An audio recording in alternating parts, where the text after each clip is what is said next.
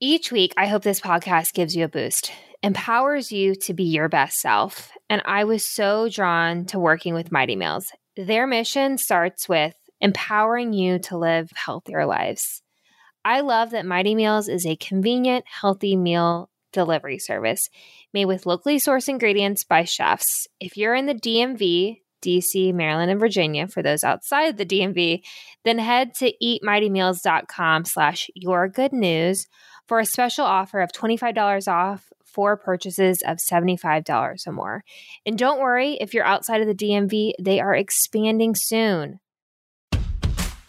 Hi, and welcome to the Your Good News podcast with me, your host, Katherine Getty. Each Thursday, I'll give you the scoop on the good news coming out of Washington and how you can get involved with this thing called democracy.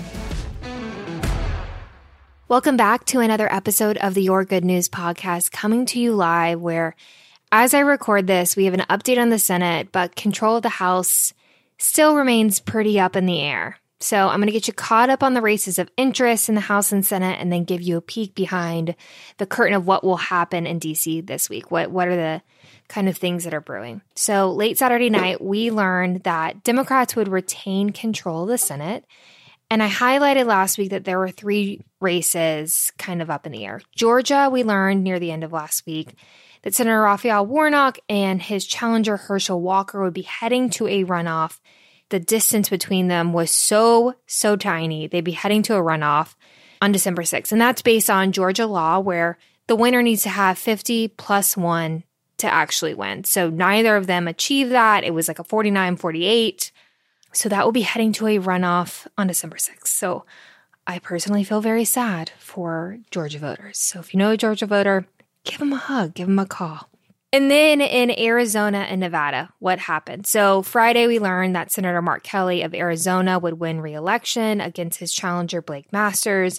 And then on Saturday, we learned that Senator Catherine Cortez Masto would re- win re election from her challenger, Adam Laxalt.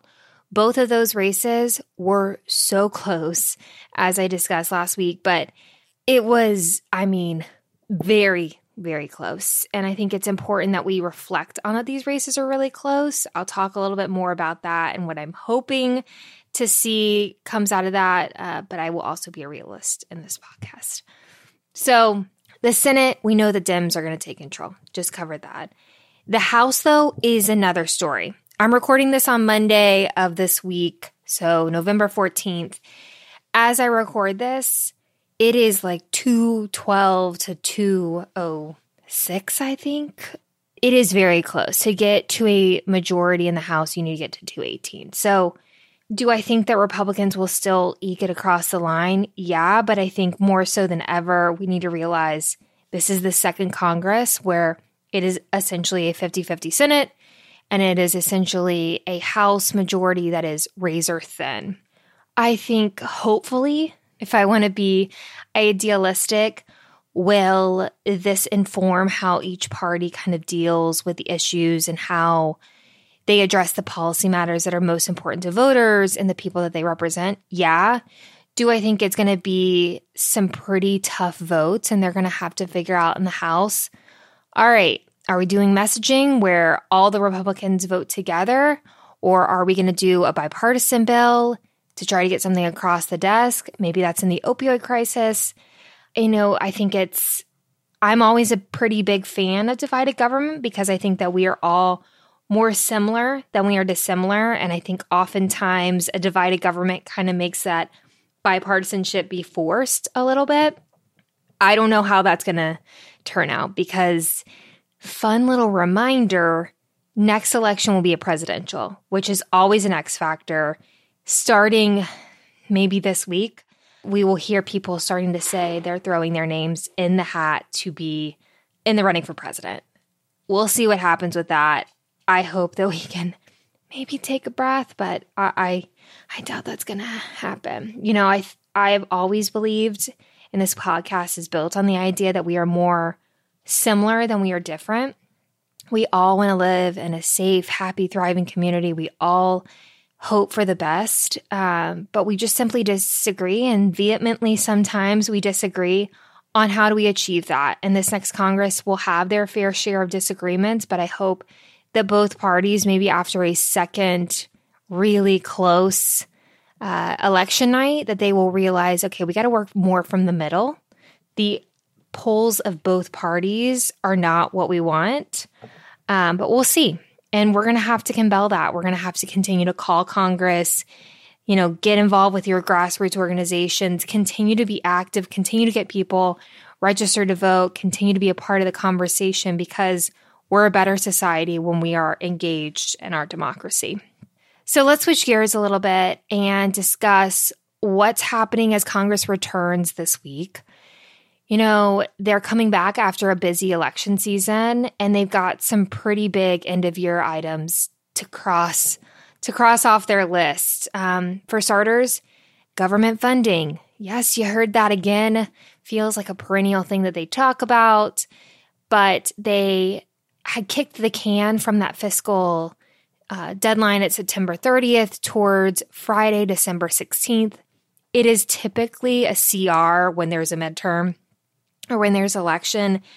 It is basically based on maybe it's you know in that election year they can't get the things across the line because it's too divided maybe it's a leverage piece maybe it's a lot of a leverage piece but they're going to need to get some government funding done. And right before I recorded this, I saw that Senator Leahy, who's retiring from Vermont, who's been a part of the Senate, he's a chair of appropriations committee, said they've agreed to top line numbers. And basically, that means, okay, this is kind of where we can max out on our spending.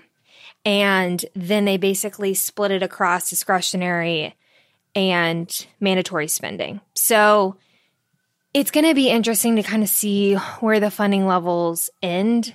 If I was a guessing person, I think that maybe there would be a second CR, maybe to December 23rd. Yes, right before Christmas. Maybe it'll be a little bit longer into March or February of the next year. It's going to be, I doubt very highly that they get to a full fiscal year. So it will be 2023, September 30th of 2023. I doubt that they get that far, but maybe maybe we'll see. So Congress is coming back with that. They also need to do National Defense Authorization Act. This is basically, you know, I've talked about there's authorizing and appropriating committees in Congress. Authorizing, the easy way to remember it is they create programs.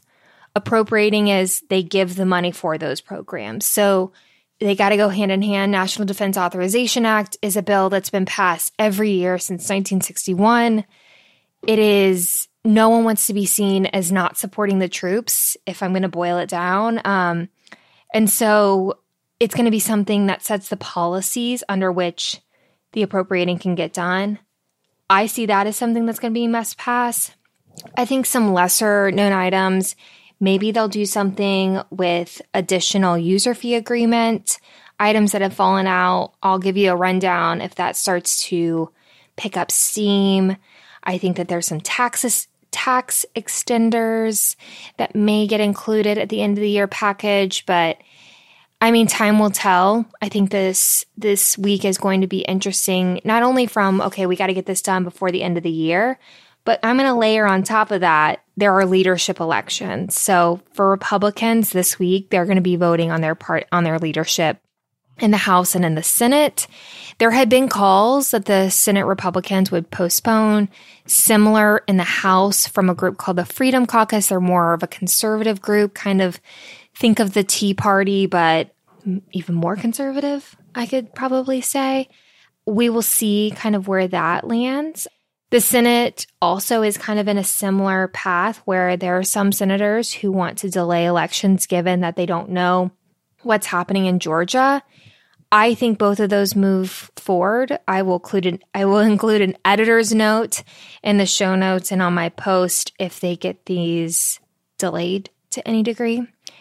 On the Dem side, though, they have until early December. So a little bit more time but I think those kind of leadership conversations suck a lot of oxygen up in Washington.